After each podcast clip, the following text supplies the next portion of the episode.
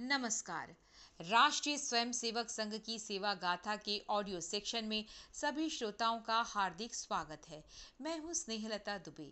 साथियों, आज की कहानी का शीर्षक है सुनहरे भविष्य की नई तस्वीर, निर्मला सकदेव छात्रावास भोपाल। कहानी की लेखिका है पूर्णिमा दुबे। कृष्णा का मन पढ़ाई में कम ही लगता था।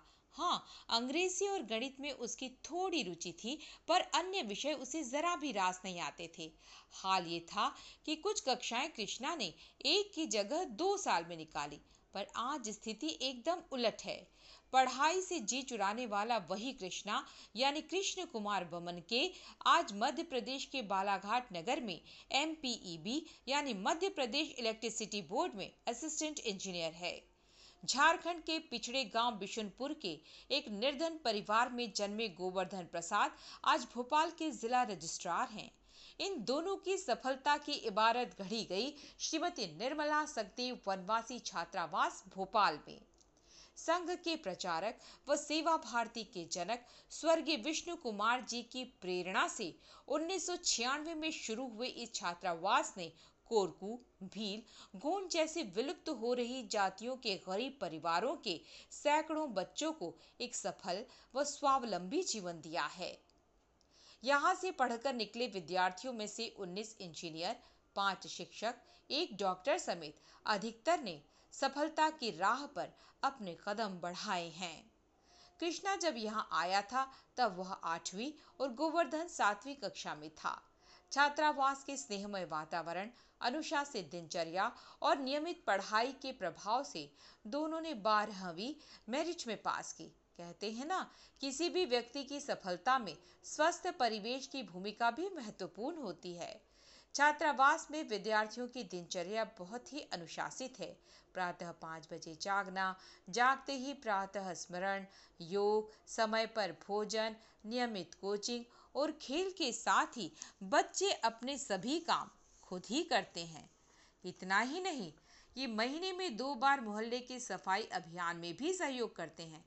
जन्माष्टमी, दीपावली, गुरु पूर्णिमा जैसे पर्व सभी सेवा भारती परिवार के साथ ही मनाते हैं।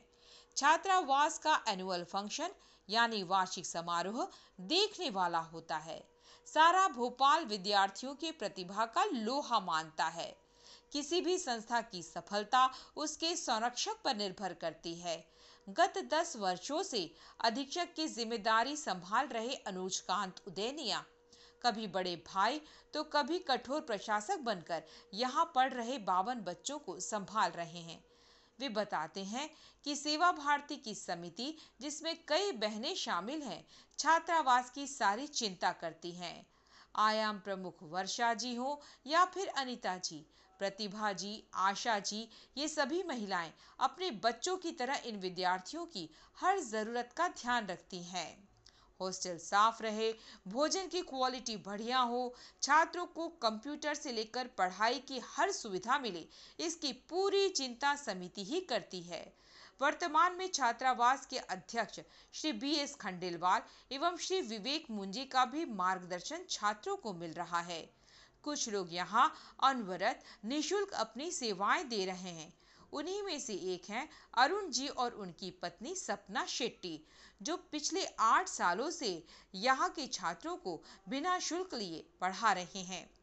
सेवा भारती के कार्यों से प्रभावित होकर ही शासकीय सर्विस में रहे स्वर्गीय JG सकदेव ने 2 मंजिला मकान अपनी पत्नी निर्मला सकदेव की याद में इस छात्रावास को दान में दे दिया था।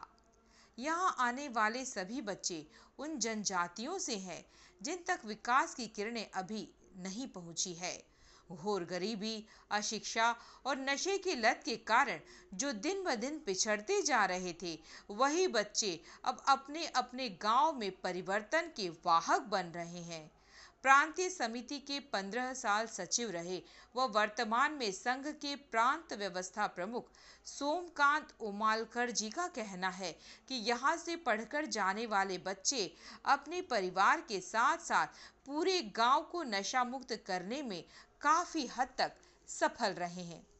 तो ये थी निर्मला सकदेव छात्रावास भोपाल की सफलता की कथा। जहां कई विद्यार्थियों के जीवन के स्वर्णिम अध्याय लिखे गए हैं। ऐसी ही अनेक कहानियों को पढ़ने के लिए आप हमारी वेबसाइट www.sevagatha.org पर विजिट कर सकते हैं और हमारा ऐप भी डाउनलोड कर सकते हैं। एक नई कहानी के साथ आपसे फिर मुलाकात होगी। वंदे मातरम।